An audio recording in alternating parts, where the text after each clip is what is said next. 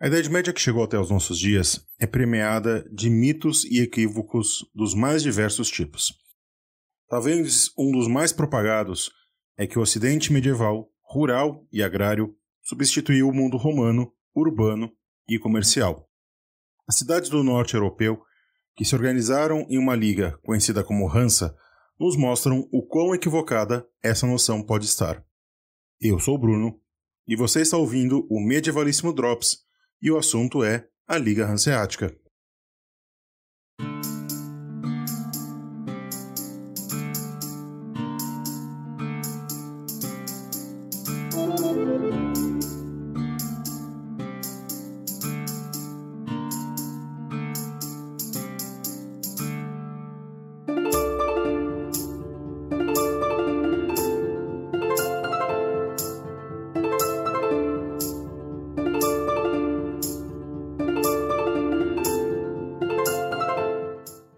Um dos principais historiadores da cidade medieval foi o belga Henri Pirenne, para quem as cidades medievais representariam um movimento antifeudal, anticlerical, o berço da burguesia revolucionária de 1789. O francês Jacques Hers, no capítulo 9 de seu História Medieval, o volume de 1968, que tinha como objetivo revisar o período, nos mostra como essa ideia é equivocada seja se abordada do ponto de vista político, econômico e social. O movimento comunal nada teve de burguês, nada teve de democrático e nada teve de proto-revolucionário. Além dessa visão anacrônica, um outro recorte que se faz sobre o período é o fato de ter existido um, entre aspas, renascimento urbano e comercial entre os séculos 9 e 12. Esse recorte dá a ideia que tanto a cidade quanto o comércio deixaram de existir durante um período para ressurgir triunfante logo depois. Além de Hertz, outro historiador que nos mostra o quão equívoca é essa visão é Georges Duby, principalmente em seu Guerreiros e Camponeses, onde o francês faz uma história econômica do mesmo período e nos mostra que o comércio já estava consolidado e em crescimento no período, porém nunca havia desaparecido na Europa Ocidental. Se colocarmos todos os renascimentos supostos pelo qual o Ocidente medieval passou, de fato teremos o Rosário de Renascimentos, como tão bem apregoou Jacques Legoff. Apesar de estar situada cronologicamente na Baixa Idade Média, ou como eu gosto de chamar, no terceiro ato medieval, a Liga Hanseática é um exemplo de como esses interesses urbanos e comerciais ocorriam durante esse período da história europeia. Formada a partir da união estratégica entre Hamburgo e Lübeck, o que viria a ser conhecido como Hansa Teutônica, a Liga Hanseática foi uma união que, em seu apogeu, teve cerca de 90 cidades associadas, praticando uma espécie de livre comércio, além de ter uma aliança militar.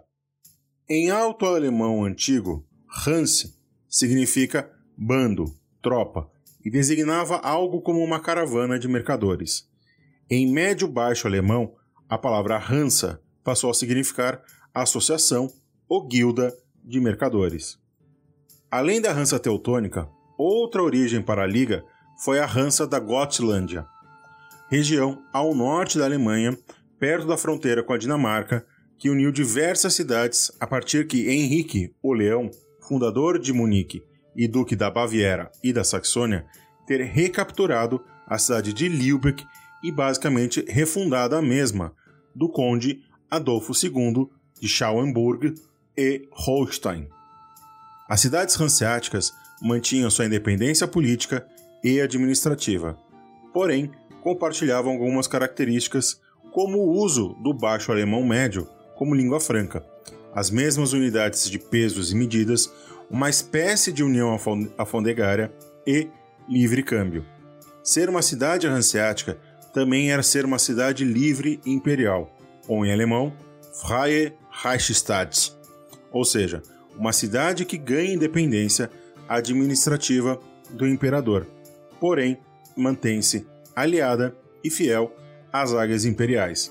Na prática, isso garantiria aos comerciantes e às guildas o controle da cidade, afastando da urbe aristocracia, rural e feudal. Durante o seu auge, no século XIV, a Liga Hanseática contou com mais de 90 cidades aliadas, indo desde a Westfália até as cidades bálticas, passando pelo Rus de Kiev e por Novgorod, além de estabelecer relações comerciais com os reinos escandinavos, com a Inglaterra, os Países Baixos, a França e o Sacro Império Romano Germânico.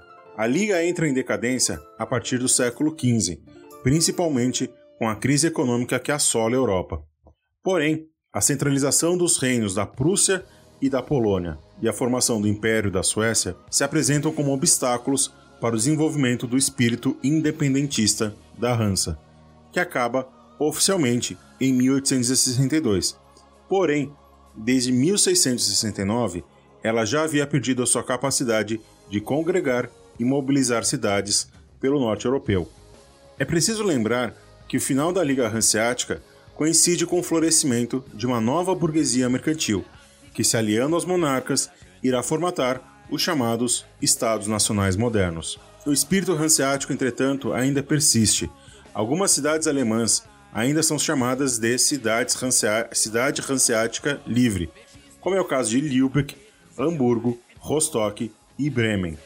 Hoje, há duas organizações políticas que levam o nome de Hansa. Em 1982, em Zoll, foi formada a Liga das Cidades a Hansa, uma tentativa de restabelecer rotas e trocas comerciais, fomentar o turismo e as trocas culturais.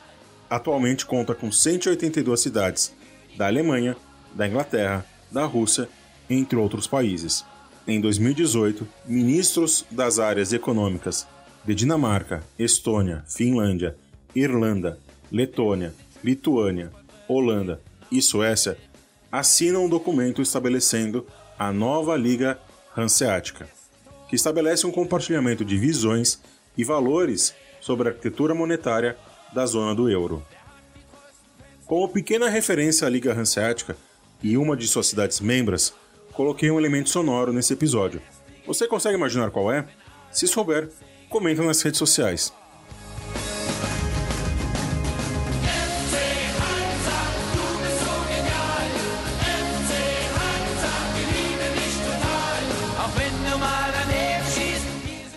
Era isso, meus amores. Espero que vocês tenham gostado de mais esse Medievalíssimo Drops.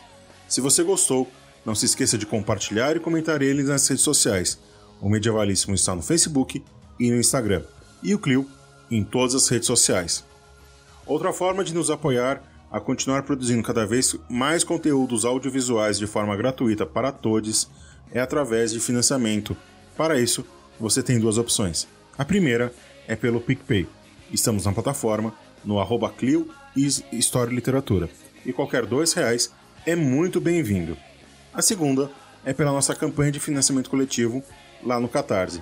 Entrando em www.catarse.me Clio, você conhece nossa campanha, nossas faixas, de no... nossas faixas de financiamento, nossos brindes e metas. Um beijo, um abraço, um aperto de mão. Até o próximo Medievalíssimo Drops e o resto é vida que segue.